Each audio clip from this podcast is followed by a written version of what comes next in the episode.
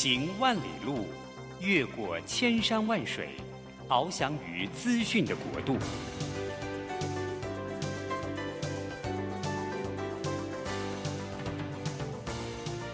以全方位的视野，飞向更高更远的目标。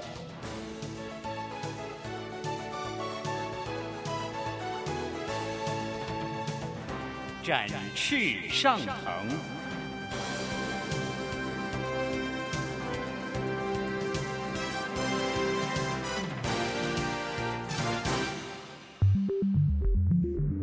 新冠疫情让世界变得不一样。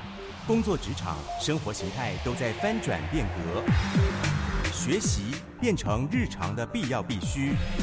让于国定每周为您搜寻、萃取一本国外热门新书，与你在空中分享。于国定制作主持，愉快读好书。欢迎大家来到愉快读好书，我是于国定。大家。一定会觉得，在疫情过后，科技对我们生活的影响越来越明显，越来越清晰的让你知道，科技已经变成带领，不但是不可或缺，它还带领我们整个生活往何处去，我们的工作往何处去，我们每一件事情都跟科技啊越来越紧密的在一起。我们今天要特别请一位啊、呃，我敬仰的这个非常厉害的呃，他自称为科技。大叔是的，对，李学文大叔，来跟大家大家问好一下。主持人好，那这个听众跟观众大家好。对对，这个呃，为什么我要讲说这个？因为科技大叔是他呃，是他行走江湖最近用的名字，对不对？是，是是。其实因为那个学文啊，在这个呃科技业，在这个呃非常的浸泡了很久。他他是跨媒体的工作者，他在电视，在很多很多的。媒体里面工作，对不对？是是是。然后他也参与了，呃，像我们台湾我们国家的这个呃数位电视的发展国家计划的呃一个专案专案是专案主持人。那他也做过呃这个像红海的呃高阶经理人，他也做过这个一些基金会啊，或者或者一些呃呃跟科技发展有关的一些呃重要的事情。他一直浸泡在这个科技里面。那他自己又是学。学文又是学这个广播电视的，他从纽约回来的，所以他是在传播业里面，我认为是传播业里面精通少数精通所谓科技发展趋势的，是，对不对？谢谢。那刚好我刚好他也最近有写一，因为东西太多，所以我觉得最好的方法就是叫他说：“哎，那你的书我们来聊一聊好了。”因为他最近写了一本叫做《看懂科技赛局》这本书哈，这本书呃，我觉得。呃，我很少呃认真的把一本书从头到尾看完啊，因为书太多了哈。是。那我自己又做出版的，所以，但是这本书我拿到以后我就一直看，看到晚上一点半，我还没有办法罢手这样子。那我就觉得实在太有意思，光是看那个标题，是每一个标题，每一个题目都觉得很重要。是。哦，我们可以。今天时间当然不是很多，我们可以稍微来聊一下啊，挑几个重要。那他在最前面的时候呢，他就讲到这个，你必须要洞察趋势，科技的未来发展的趋势。他其中讲到第一个事情，就是我们全球化之后呢，所带来的所谓数位领土的霸权之争。是，我知道有。哎，你看现在乌克兰战争嘛，大家都在那个土地上面打来打去，对不对？是。呃，每一次一次大战、二次大战都是在土地上面打打来打去，实体战争。那个哎，实体战争，我从来没有想到说，对呀、啊，在数位也有领土哎，数位领土也有战争呢，数位领土里面有霸权呢。是。我突然恍然大悟，就是为什么中国大陆在很多年以前就关起门来，对，啊，不让那些什么什么欧美。帝国主义 入侵，对不对？是是，是。我当时搞不懂啊，现在就搞懂了，原来这是是跟霸权领土有关，是不是？没有错，特别是那个川普啊，他发动这个美中科技大战嘛。对啊，他用这个全国之力来对战这件事情，可见得他是有多重视这个科技。所以他知道这一件事情是下一个世代非常最重要，严重，比那个土地还重要。是是是，没有错。为什么呢？因为我们有一个简单的那个表。啊，它说明的就是十年前跟十年后，十年前的这个我们讲世界排名前十的一个公司了，对，其实就是科技仅仅占其一其二。对而且没有想到，现在这个所谓的数位科技公司占了百分之大概大概大概十有七八啊，都是跟数位科技相关的。对呀、啊，什么 Amazon 啊，是是是，Apple 啊，是非常可怕。那那，那是是五家是是五家是公司吓死人了，呃，对？可口可乐，你看都以前它是前面，现在你见不到可口可乐了。对呀、啊，以 前我们以前最早以前是通用汽车嘛，是，后来是 GE 嘛，是对不对？是最大，现在不在啦。是，都是这些数位科技公司啊。对，非常可怕。那我们再想想，再过二十年后了，如果那个是美国掌握的这个所谓我们元宇宙也真正出现了，啊，你搞不好，我觉得一百家里面搞不好有五十家都跟数位科技相关，我觉得也不意外，因为年轻时代起来的，啊，Z 世代起来的，我们现在还有夹杂着我们这个所谓是这个这个，我们不是数数位的原住民嘛？哦，像我们是那个 是是是婴儿潮的那 些对对对，我们战后婴儿潮婴儿潮嘛，对，再过二十年，全部这世界上全部。都以就是 Z 世代作为主流，你现在你想看他们需要多多多多少的这个数位的需求啊？所以非常可怕。现在这个时代，其实真正大家开始在抢的是数位领土。没错，没错。谁能占数位领土？说得好，对不对？是。然后谁就会变成下一个霸权？是，对不对？是。所以当当看我我最近我还看到那个什么呃叫什么量子是是。就量子量子电脑，那运算速度超出我们想象嘛？是。他说他比这个什么超级电脑速度快，我以为说快个什么一百倍啊、一千倍啊，不是啊？什么差什么什么说什么快个一亿倍？那什么意思就不懂了，完全不懂了。Dimension 完全是完全另外不同档次，对，完全是不同档次。他后面就讲一个，他说谁掌握量子技术就是量子霸权，这可能会是下一个世代。所谓的核子弹，核子弹对，那就谁才真正最厉害的？是这样。所以从这个角度来看，这个。数位领土的争夺战会是下一个非常非常重要的，的确，所以大家要注意。那老师刚刚又谈到一个元宇宙，是这到底是真的还是假的？我们每一次看到元宇宙，就是第一个是看不懂嘛，哈。是，我也请了一些人来我们这节目里面聊这个事情。是，但是呢，他们虽然很友善，用很简单的话让我们稍微可以听得懂，是，但是我还是不知道他为什么影响力这么大。为什么影响得到？非常好，那个。数位汇流，我们讲数位经济正式起跑，其实是从二零零七年的 iPhone 对，好，它所带起来的。对，那大家都赚得盆满钵满嘛。对，无论是 Google 自己推的呃 Android，对不对？对，还是说在上面所有的应用厂应用，还是 Facebook 这种公司在上面是 App 这样子的一种公司，各种应用的，对，都赚得盆满钵满。可是一个时时间过了十几年之后，到今天二零二二年，其实其实是走不动了。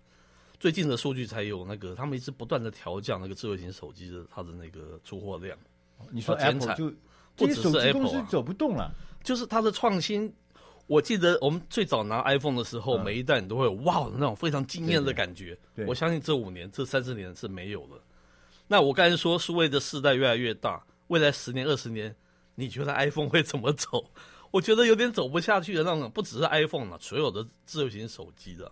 它都有点走不下去了，哦哦，然后你说那个软体啊，现在有非常多的僵尸的 App 在你的手机上面嘛，对对不对？你你虽然装它，但是也非常少用它。对，你看看这个软啊、硬啊，还有这个内容应用啊，都渐渐有走不动的迹象啊。所以说这个我我记得数位汇流到现在已经到了一个最高点了，对不对？啊、也创造了苹果这个三兆美元，它一度突破三兆美元市值的这样子的一个一个一个机机缘，对不对？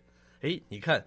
大家所提的各种 solution 都有点像分流，可是像这个 Meta 公司、Facebook 公司提的是元宇宙，我觉得它是一个足以高到可以是超越那个 i 不不见得超越，它只可以取代啊这个后数位汇流、后 iPhone 时期的一个很大的架构。就当大家所有人都有了手机，是是是。第二个，手机的功能日趋一致，大家都差不多，也没有什么惊艳的东西了。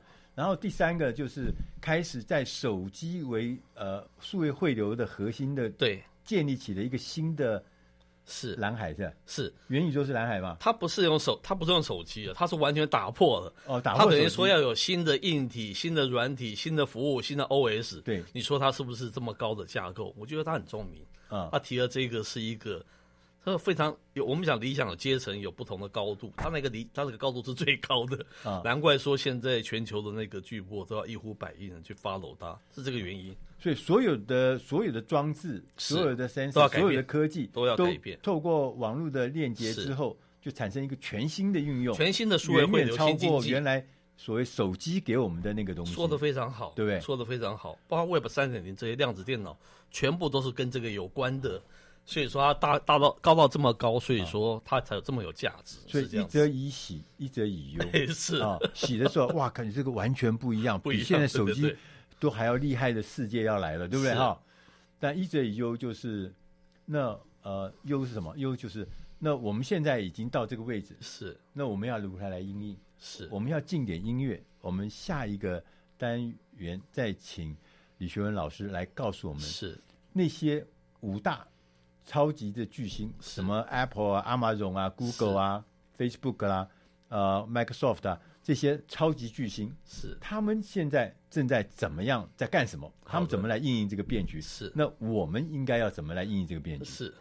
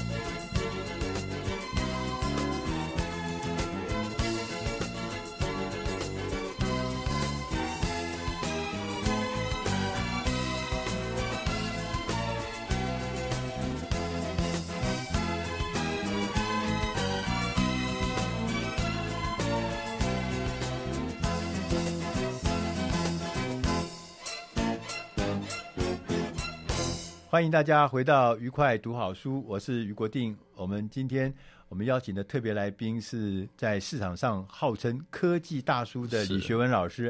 刚刚我们跟李学文老师呢来聊到，就是说这个全世界现在大家都在争这个所谓数位领土，而且呢开始呢大家越来越知道实质的那个领土，就是说那个地理上的那个领土的争夺的时代呢已经。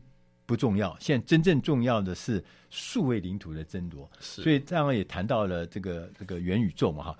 那我们就在想，那当这个新的这个世代里面，这些超级的这些大哥，什么 Apple 啊、Amazon 啊这些大哥，他们目前正在干什么？是，看起来他们也没闲着哦。对，你看，因为他那个够高档，你看。嗯那个我觉得那个主克伯够厉害。第一个，他提元宇宙，这个我刚才说呢，他是这么高的梦想，够高。对。第二个是他够用力，他把公司整个叫做 Meta 公司。对。你看一间公司可以去转一个名，这不是开玩笑。他是掌控全世界三十亿网民这样子一个网络媒体嘛，哦，社群媒体，所以大家都非常紧张哦，因为他是跟人与人之间互动有关的。所以 Apple 他就不得不 follow，可是他的姿态很有意思。他说：“我们不叫做元宇宙，我们叫做 AR。你很有意思哈，AR。好，我们是这样。好，不愿意称元宇宙，可是其实元宇宙包含这个 AR、VR 这东西，全部都包含在里面。他说，我们就叫它货真实境。他赶快这样。那他们大家都都反正就是都朝这个方向，就朝这个方向。是是是。他们有开始干一些实事吗？实事啊，你看 Apple 现在 AR 还没有推出来，他一定要等到最佳化，他才推出来嘛。嗯那个 Amazon 也说他要推出这个 AR 的那个 眼镜的，对，这是这一两天的那个消息。他是他是最务实的，可他现在他也计算一下，他不得他很怕他被扫出去哈。对啊，你看 Google，它也是要推自己相关，他也有放出释放出讯息说他们要推相关的东西了。对，其实毕竟，呃，微软不要讲，它本来就跟云端运算有关的。这个元宇宙出来以后，一定大量的 help 它的云端运算，啊，所以它非常乐观其成。对，哦，像我们讲那个 NVIDIA 这样子一家公司，它的晶片是非常否这个元宇宙的，对，所以它也跟着去呐喊。我们跟几乎全世界的各个那个巨擘，Sony 啊，对，还是说是三星啊，都跟着去拜一拜嘛。只是说元宇宙这个东西出来的是是二是二零二一年年底的时候出来的那个概念呢、啊。嗯、你说现在实际上没有什么非常具体的产品是没有这么快？它的确是没有这么快出来嘛。啊，但 Facebook 自己有做个 Horizon 自己一个 VR 的那个世界。对，然后他也用很聪明的方法，他选 Apple 的那个路数，说我现在里面元元宇宙里面不是有房子，有各种物件嘛？对，他也开放全世界的这些 designer，你们可以设计自己的东西，然后在上面卖，然后给你分成，听说是百分之五十，大概是这样子。前阵子听说有一家很大的那个投资银行是，是呃是 Morgan Stanley 还是哪一家？他们在就是在那个虚拟世界里面做了一个大楼，是是是。我不知道你们知道这事，我知道。他做了一个大楼，然后虚拟的房地产，呃，然后就可以开始进去玩了，对不对？对对对，是。对，就比方说，真实的大家已经开始来尝试跨出这第一步，虽然它还不成熟，但是已经开始。但是因为当万箭齐发，大家每个人都在做，你看投资银行也在做，是汽车公司也在做，然后呃，这个没有网络巨头也在做，是。那我们这些这个什么游戏公司也在，大家都在做的时候。这个东西可能就会缩短它的那个是没有错，没有错。大家把它这个这个 market 等于说是 push 出来，对不对？对。它虽然不是刚需，但是大家这么多巨擘把它 push 出来，它就有可能成真了。对，是这样子的概念嘛？哎，那那个我就关心两件事，就是说，那其实我们有一些过去哈的一些在数位时代的一些呃商业模式哈，是是不是也会变得不一样？譬如说，我们以前在做数位这个呃媒体的时候，最重要的收入。就是来自广告，是对不对？是像 Google 很多的收入都来自广告啊，是对。那在这个新的这个世代里面，那是不是他们就要改变他的那个商业模式啊？是主要的，它代表就是所谓的区块链，还有它的这个我们讲这个数位货币吧。对，还有你说 NFT 这样子的概念，都是应运而生的。就是我们实体世界的这种玩法，可能新一代、Z 世代他们喜欢是在完全都在虚拟世界，对，把虚拟世界实体化，等于在里面去交易这些 NFT 啊，还是虚拟货币啊，玩区块链啊等等这些东西。所以，我们以前老人什么跳出一个广告啊，跳出一个什么，早就不行了哈。那可能是我们讲 Web 广告，那可能是对他们来讲了，可能都是过去式的，有可能是这样子。对呀。这也是之所以 NFT 这么我们觉得很虚拟，好像它印出来它就是一个 JPEG 一个图档。为什么现在非常多的那个人去去？我有一个朋友甚至于很好玩，一个大学生哦。我问他说：“哎，你有没有玩这个 NFT？” 他说：“有啊。”我说：“你花了多少钱？”他说：“我花五万，五万块去买一个。”我说：“你为什么要去买啊？”我就是喜欢它，我就是想要保有它，我就去保藏它。这个跟我们当我们以前玩那种东西都是都是我们去投资啊，然后希望从里面获利啊。那种概念上已经很不一样了。他可以单纯为了保藏它，然后去买一个 五万块钱的 NFT 这么虚拟的东西。所以他们的观念是我们跟我们这个 XY 世代是不一样的，真的不一样，这真的真实发生的事情。所以未来整个生活的不止商业模式改变，是生活模式也改变嘛？是。像老师刚刚讲的 NFT，这是我最有兴趣的事情。为什么？因为我听了好多好多那种传奇故事。是 是，是。哦，谁又卖一个什么？一张图片，然后又可以干什么干什么？什么抱得巨力？是。那我们也请了一些专家来我们这节目里面聊这个事情。其实这个事情就是他整个的价值观跟传统不一样，对不对？说得好，对对，你要用他的价值观去思考才合理。嗯。要有我们的价值观，你觉得怎么可能？他就是可，他就是发生的，哦、对不对？对。那他其中也特别提醒我们，是呃 NFT 这件事情是，如果你是想要去从中间快速捞一笔钱的话，是这个事情。不会发生在你身上，是。因为第一个你，你 你不是名名人，你做的 NFT 没有人会买，是没有人要收集。是。第二个呢，那个 NFT 之所以能成立，是有人对你的这个东西，他有铁粉，他有嗜好，他有收集癖，是。他买的是要收藏，那是有价值，他不是买了要卖的。是是是，要必须要这个要足够。如果你这个没有的话，那只剩下你太太来买，或者是用你女儿来买的话。那你就死定了，对不对？是，所以 NFT 它不是要让大家来炒作这个新的这个玩意儿，而它是一个，它是一个重新的，我们对这个所谓的这个价值观的一个重新的一个一个一个一个商业模式嘛。是是是，因为我喜欢它，所以我我买 NFT。我因为喜欢它，所以我加入这个 NFT 的这个系统里面，我们是一群共同喜欢这个人的。所以这个事情呢，就看起来就是说，很多很多的东西啊都不太一样。刚刚老师不知道，老师有讲到说，呃。另外一个事情就是说，有很多新的商品，一个商业模式会出现，是，那也会有新的一些服务，譬如说自动车。是，我在老师的书里面看到说，你的自动车，我看了吓一跳。我以为自动车不过就是，第一个我搞混了，自动车我以为就是电动车。是是是。第二个呢，自动车不过就是自自动驾驶嘛，这是什么了不起，对不对？是，对不对？这是什么了不起？但是我们当时，我们曾经在节目里面谈到，就是今呃去年的那个奥运是。东京奥运是，当时 Toyota 汽车是。不是提供了一个呃那个无人驾驶的小巴，对，然后带大家去运动场嘛哈，然后带这个选手去运动场，那非效果非常好。最后他接着他就宣布，他说我们公司 Toyota 是。我们七十年来一直做汽车，我们现在不是一个汽车制造商。是不是硬体？我们要变成一个运输的供应者。是，他们要提供运输，他们以后要提供的是运输服务。是，他们透过这个自动驾驶，那就代表一个完全的新概念。对，car is a service，它不是就是卖车，没有单卖单纯卖车这件事情。所以为什么自动车会影响这么大？是因为自驾，因为你一样嘛。嗯、我们刚才讲，哎，我们刚才讲的 AirPods，你把手 free 出来了。自驾车对、啊、对对对是自驾车，对不对？自驾车不是电动车了，对，电动车就是它最重要是在它的电池的这个这个部分的技术。对，可自驾就是把 Internet 的东西移到你的那个车子上面，变成是个车联网。对，车联网也是过去从来没有发生的情境哦。车联网，对，我们在客厅的联网，我们现在联网看电视，对不对？对，手机的联网，我们是移动联网，叫 Mobile Internet。现在 Car Internet 这件事情，它是一个完全新的一个市场啊！你看它都有商业的那个机会啊。当你 free 你的手双手之后，你就可以做很多跟车子、跟外面情境互动、任所有相关的一些 Internet 的一些活动了。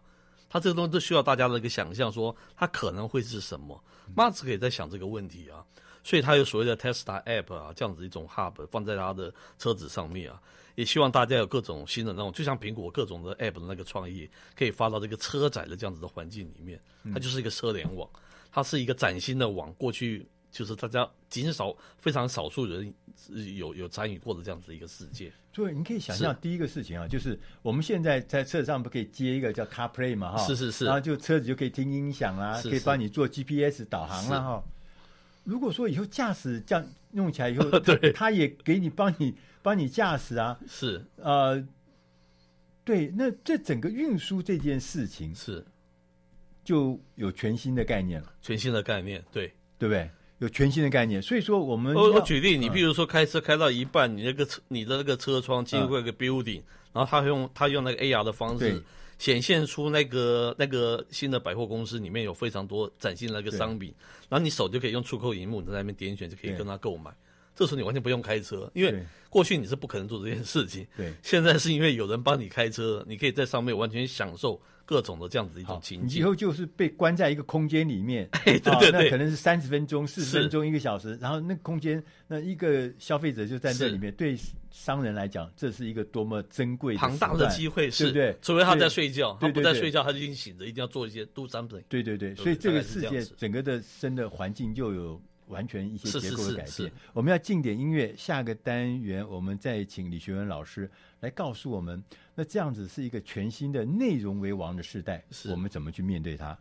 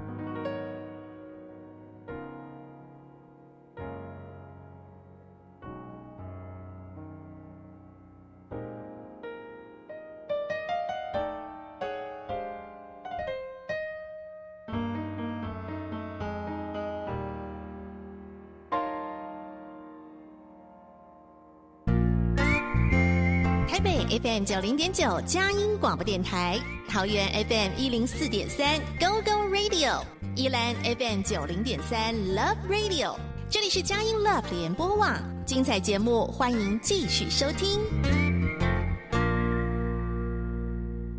欢迎大家来到愉快读好书，我是于国定。我们今天邀请的是在江湖上号称科技大叔的李学文老师。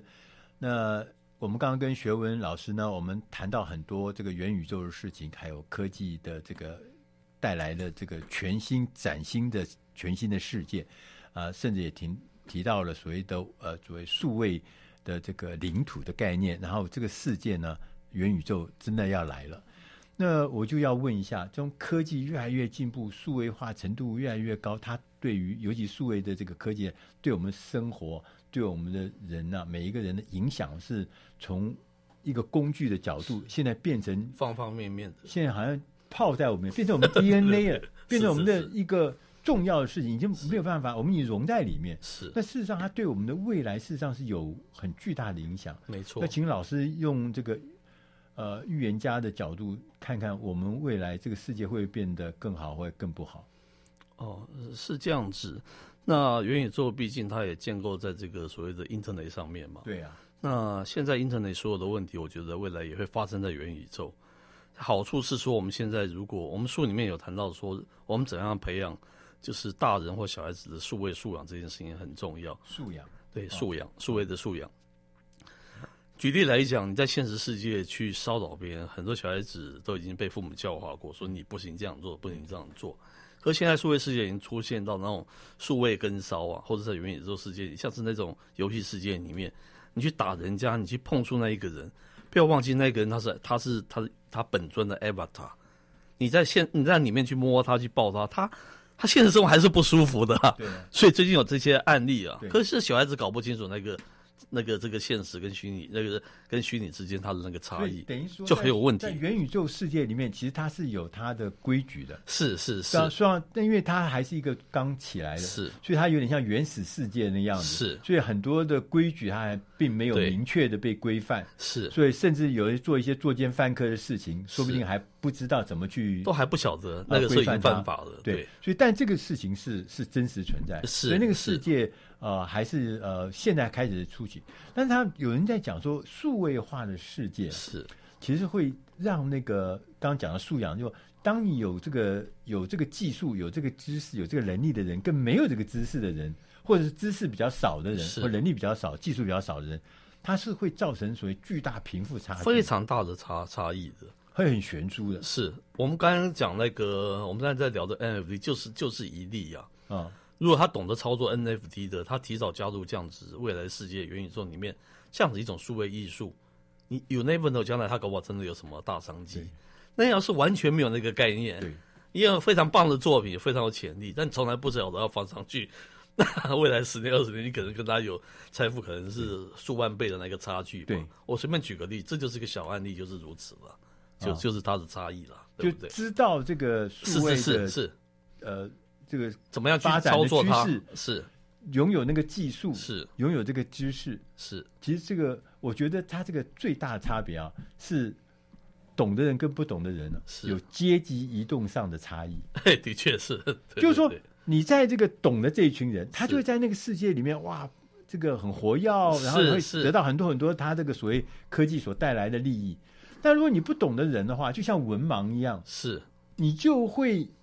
说的非常好，阶级很难移动，你会在被定住，是是，对不对？因为你在实体世界，你可能念到台大博士什么，但你对那个世界一无所知，对，搞不好你将来还输一个在里面，他搞不好只有国中毕业的年轻人啊。我我举例这样讲，是这样子。实体世界的学历其实不重要，是是是是是，它整个变化，它完全是另外一个世界的一个事情。所以，当你阶级不能移动的时候，那就是那个所谓叫这个阶层的这个悬殊就出来了。那可能不只是。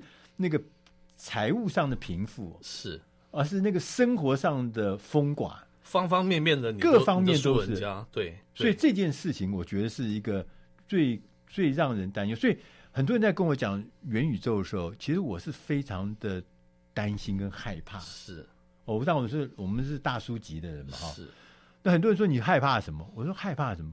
害怕就是我将近将来啊，我没有，我是一个落后者，我没有阶级移动，你知道吗？我就变成社会的什么资源回收。但是你后代可以帮你移动啊。对，呃，就是就是你就没有了嘛，你就变成你就变像垃圾一样，像那个那个什么废弃物一样，所以你就会发现，你就没没没没是就变成边缘人啊，很可怕，对不对？而且还有个事情哦，我要跟老师请教。其实因为大数据，因为 AI 人工智慧的大量大量的运用，是其实我们的人生其实是被圈养的。是，对你说啊，什么我们有选择的自由？你现在在网络上看到的所有东西，哦，说我选择 选个鬼啊？为什么？因为那东西是大数据帮你送给你的。是是，对，你都不会找新的东西，你根本就是被他控制的里面，对，你被他圈养。是你你要看什么？你要选什么？都是他告诉你，是为什么？因为他已经算过，你应该喜欢这个，是没有错，没有错。所以，我们这本书哦，我也在这边做个广告，就在就在这个地方，我们强调非常多的这个数位素养，你要提前预做的那个准备嘛。那我们教你都是跟你说，你怎么样是趋利避害。刚才只是提到小小的案例了，避害就是避说，像那种你你骚扰人家，你都不晓得，很多里面不该做的事情，你都不晓得。对，哦，那趋利就是说，你现在参与元宇宙里面的各种商机嘛。像 HTC 推出元宇宙里面去应征工作，你如果提前在里面卡个位，诶，你搞不好是搞不好是你元宇宙里面以后的高阶主管啊。我举例子，因为你提前进去里面，他元宇宙里面工作还可以拿到实际的薪水，它就是一个非常大的一个创新。你吓人好不好？是是，HTC 已经推出在日本一个 Wonderland 里面，它是应征虚拟的那个招待员，虚拟招待员还可以拿时薪，还还还蛮多的呢，好像好几百块的那个时薪呢，比起一般最低薪资还高。我觉得他这是一种非常大的一种创新啊！他真的把它里面当做是一种 real 的事情呢。这是这学问大叔啊，这心地不够善良。我刚刚已经觉得说元宇宙很恐怖了，他现在讲的东西简直就震惊的不得了。你们真的去上班呢？对，那这个书里面反正都有提到这一些嘛，非常清楚的讲到一些案例嘛。对，大家都可以去怎么样去利用利用利用这个它的它的它的一些好处啦。避开它的一些坏处，大概是这样子。所以说，大家可以想象，未来懂的人跟不懂的人，这不懂的人不但是在这个所谓这个经济上，这个所谓的贫富会有差距，其实你的生活也会有差距，因为你所有的东西，你就像在动物园里面生活的那个真禽猛兽一样，你看起来很猛，你看起来很珍贵，是，但事实上，你吃什么可以活动的空间，其实都是被别人设计好的，是是，你自以为。还蛮蛮威猛的样，但是事实上你是一个被圈养的猛兽，是是，这不是很悲惨吗？是，然后社会参与又低，对不对？那我们应该怎么办呢、啊？我们就是提前准备自己好炒这个数位素养啊，所以我们这本书里面把数位素养放得蛮重大的一篇，对，那提前要有这样子的准备，要有他的一个认知，因为我个人是花了三十年的时间去研究这些事情，就参与啊。More or less 去参与啊，是参与，就像您现在去参与脸书，之前我们没有脸书，或者去参与脸书，意思其实是一样的。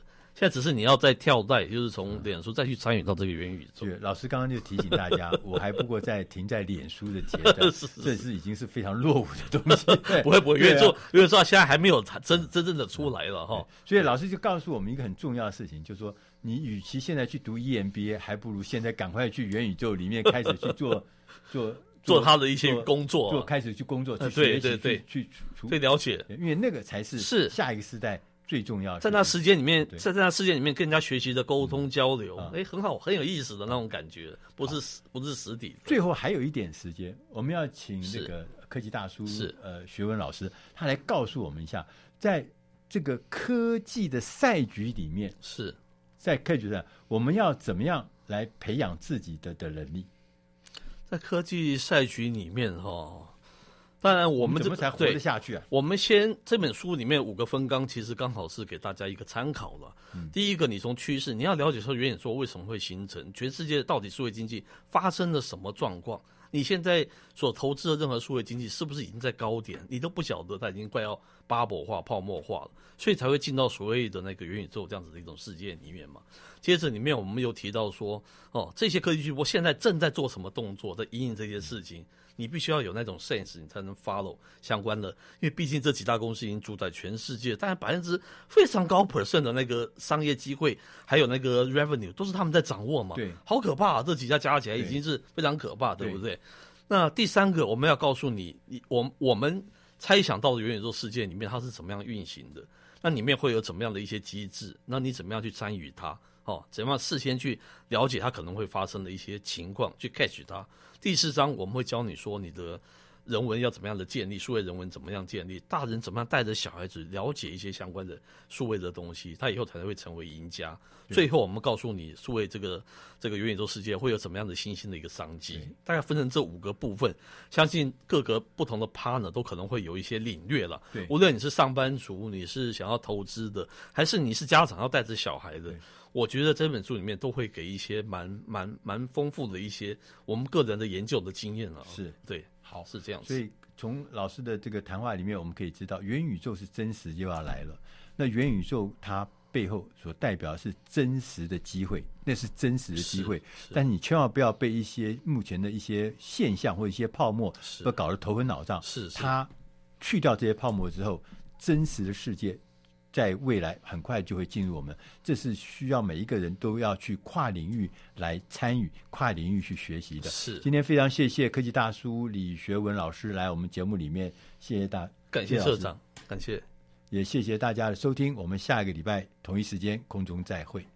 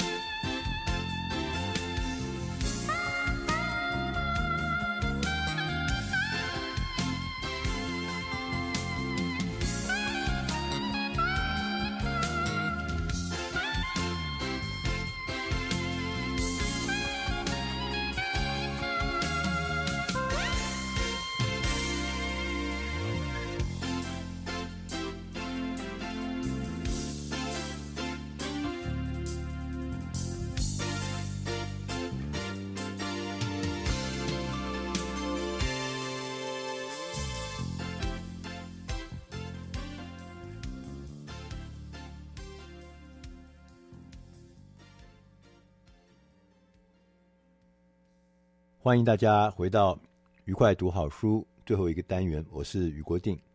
今天我们要来跟大家谈一个非常重要的主题，但这个主题呢，呃，不是新的主题，是一个老的主题。今天我们要来谈的呢是智慧资本 （intellectual capital）。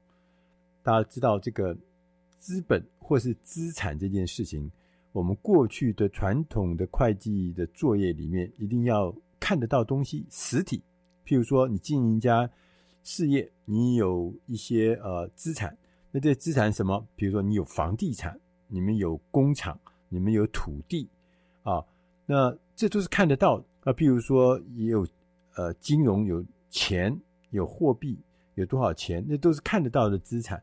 但是有一些资产呢是看不到的，我们讲说呃非实质性的资产。这些看不到的资产呢，在过去的岁月里面呢，我们因为很难呈现在财务报表上面，所以它那个资产呢，我们就常常呢不知道该怎么来处理，甚至呢，在更早以前，譬如说二十世纪一九九几年的时候，它常常是被疏忽的。那在那个时候呢，像我是做出版的，我们做的是内容，所以我们最大的这个资产呢是内容。其实我们就非常的麻烦。为什么？因为对我们来讲，什么是智慧资产？什么是这种无形资产？什么是智慧资本？这些东西讲不清楚，说不明白。我还记得那时候，呃，在以前古时候，我们跟银行打交道，你要贷款，银行说：“那你要拿什么来抵押？”我说：“我没有东西啊。”为什么？办公室是租的，那我剩下只有一些电脑、几张办公桌，剩下就来来去去的人，我总不能把人押给你吧？所以他就不知道要怎么贷款给我，因为他觉得你没有资产。我说我有一千本书的过去的一千本书的这个智慧财产权、著作权、出版权，他说这个看不到，这看不到。如果你还有一点存货的话，我还可以来支一下。但是你那个看不到的东西是不行的。但是到了二十一世纪之后，尤其最近讲这个元宇宙的时候，你就会真正的知道，其实那个具体的那个有形的资产跟无形的资产，你会发现在新的世界里面，无形的资产它的威力是越来越大，重要性也是越来越强，它远远比你拥有一栋房子或拥有一块土地要重要多了。所以我们今天选的这本书，它的英文名字叫《Intellectual Capital》，它的中文我们翻译成“智慧资本”。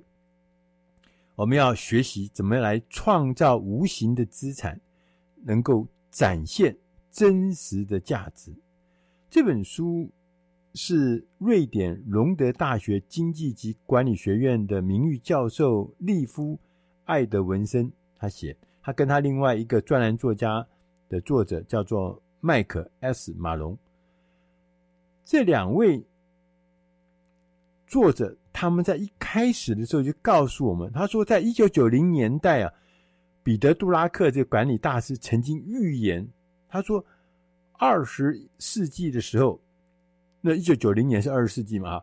他说二十世纪的时候最重要的资产是生产设备，对。你有多大的工厂？你有多少的生产线？那当然是最重要的啦，因为有生产设备才能产生产品嘛。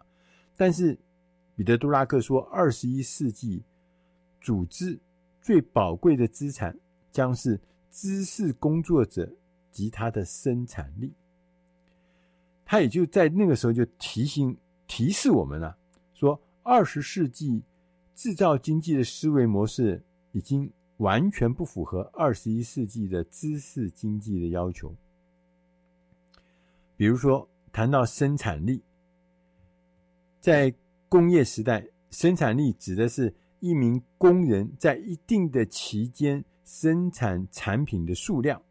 如果他产品数量高，他就生产力高；产品数量低，就产品力就生产力就低。所以呢，在知识经济的时代，生产力只是看这个数量，就是生产的数量多少，其实是不是关键？为什么？因为在知识经济时代，我们发现品质才是关键。如果你生产了很多数量的东西，但是那个品质很差的话，那是跟零是一样的，甚至还是不但没有用，而且还是灾难，因为这些产品是毫无价值。在知识经济时代，那个产品力是产品的品质。就同样，我们讲说，你写了一本小说，同样的是三百页，你的三百页跟我的三百页差别在哪？差别在那内容好不好看？好看的三百页，它可能卖十万、二十万、三十万；三百页不好看的，可能只能卖三十本。这就是同样看起来，整个制作的成本基本上看起来，印制的成本、纸张的成本，很多很多的成本看起来是差不多的。可是它的那个内容的品质的好坏，事实上是决定它的价值。他说：“我们再来看看，如果一个公司的估值来看的话，你会发现。”过去我们在估算公司的价值的时候，都是用传统的会计方法，我们用传统的这个所谓的财务报告，例如像资产负债表啦、收益表啦、资产清单啦。但是在新的所谓知识经济时代来了以后，对于那些以知识为主的公司来说，公司的无形资产往往啊是比实体资产更有价值。所以这个时候，你光是看那个传统的那个财务报表的一些数据，是很难掌握全貌的。所以，我们对于在这个新时代，我们必须要有新的方法来进行有效的评估及管理。公司相对的，必须要开发一个更完备的资讯系统，涵盖所有可以促进公司市场价值的构成要素，都要掌握在这里面。而超越我们过去的那个传统的财务报表而已，所呈现的数字。所以，如果我们用时间轴来看，我们可以把它分成过去、现在跟未来。过去，我们是有财务资本，就是刚刚讲的财务报表上的 financial 的 capital，就是说我们资产负债表啦、损益表啦、财务清单，这是过去。现在呢，我们的这个。资产呢，构成要素呢，里面包含了顾客的资本、人力的资本跟流程的资本。那未来的话，还要多加一个叫创新的资本。所以，随着这个时间的这个递延，从过去、现在到未来，我们从传统的会计要走向以智慧资本为基础的会计。这就是最大的改变。那财务资本，刚刚我们讲是代表一个时点，一个过去时点几月几号的那个时点的时候的财务数据。我们看资产负债表，不是都上面都有写这个表所呈现的数字是代表几月几号，什么时候他所拥有的流动资产是多少，他固定资产多少，他的投资、他的股东权益、他的负债，这些都是在那个时点。但是，如果我们加入了智慧资本的话，我们就会涵盖了公司的现在跟未来。所谓现在，就包含了我们刚刚讲的，它有顾客的资本、人力的资本跟流程的资本。我们来讲一下什么叫做顾客的资本，就是要评量你现有的忠实顾客的价值。他们是你们目前跟未来产品和服务销售的主要对象，所以这个这些顾客也是构成你公司的资本之一，它是有价值的。所以说有有一大群忠实的顾客，好的顾客，当然是一个非常有价值的事情。第二个事情叫人力资本，人力资本就是你们公司现有的人力跟经营团队的能力跟能耐，这是不是资本？当然是资本，这是很有价值的事情。公司的这个团队呃人力的结构、能力高低、能耐大小，这当然是重要的资本。第三个是流程资本，就是说我们要来评量一个公司如何使用科技的工具创造价值，以及目前使用工具的效益。那在这个网络时代，当然是能够用工具、用新的工具、用。当代的厉害的科技工具，创造更多的效率，这当然是一个有价值的资本了。那也谈到另外一个叫未来，未来呢，我们刚才也讲到说，未来是指公司的创新资本，就是我们要来评量一个公司对未来的准确程度，它能不能够预先看到未来会往何处去，然后开始呢做准备，要正在。采取哪一些实际的步骤来确认未来的商机，并且从这个未来的商机中能够获益，能够得到好处，能够获利。那这种未来对未来的这种准确的这种预测或准确的掌握，这就是他创新的资本。因为当你能够知道未来会往何处去，你预估出来之后，你自然就会做一些创新的事情来。呼应那个未来的发展嘛，所以从上述的说明内容中，我们可以知道，智慧资本的管理不只是只有我们传统认为说啊，专利权是我们智慧资本，商标是我们智慧资本，智慧财产权是我们的智慧资本。其实，智慧资本还包含了所有能够促进公司价值的顾客、人力跟流程和创新元素。这四大，我再讲一次：顾客、人力、流程跟创新元素。然后我们必须把这四大元素呢，跟我们公司的财务资本一起融在一起，才能够发挥巨大的作用，能够为公司创造最大的价值。当然，虽然智慧资本大多数是无形的，但是呢，它也是可以被评量。很多人说：“哎，这看不到东西嘛，都是都你在说。”好，其实是可以的。我们这本书的作者利夫。艾德文森，他在一九九一年很早以前就开始在瑞典的斯堪的纳维亚的一个金融与服务的公司的智慧资本小组呢当主管。当时呢，他就发表了全世界第一份智慧资本的年度报告。那时候是一九九五年的时候，以创新资本为例，他说创新资本很难。你很难去评量它吗？他说他有个方法，是有二十二个评量的项目。同样的，财务资本、顾客资本、人力资本跟流程资本这四大项，现代你也可以具体的做出这个评量表。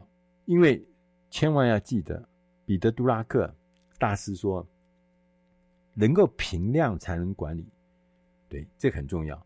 所以追踪评量。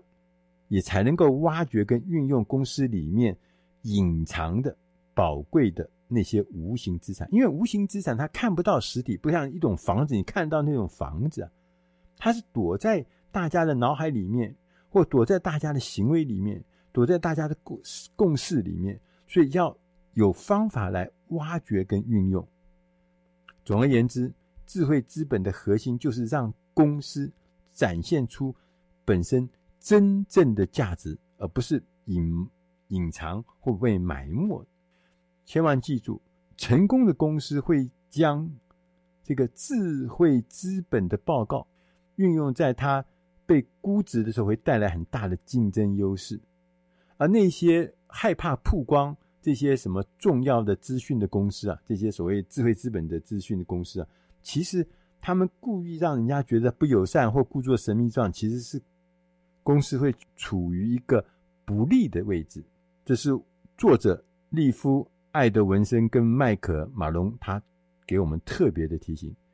以上的内容是出自《大师轻松读》第八百七十期《智慧资本》。如果你想要更进一步的了解本期的内容，欢迎大家到《大师轻松读》的官网阅读。详细的文字内容，我是于国定，希望今天的内容能对你的生活跟工作都能帮上忙。谢谢大家的收听，我们下集再会。